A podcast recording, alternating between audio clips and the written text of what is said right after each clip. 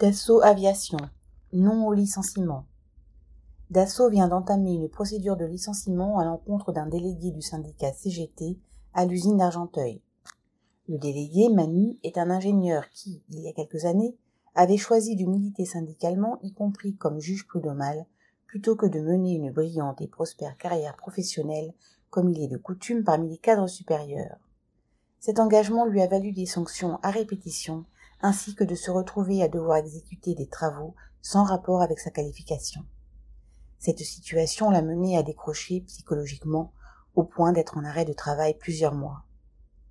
C'est dans ce contexte que le médecin de l'entreprise d'assaut aviation déclare aujourd'hui se déléguer, ouvrez guillemets, inapte à tous les postes, fermez guillemets, sur l'ensemble des sites.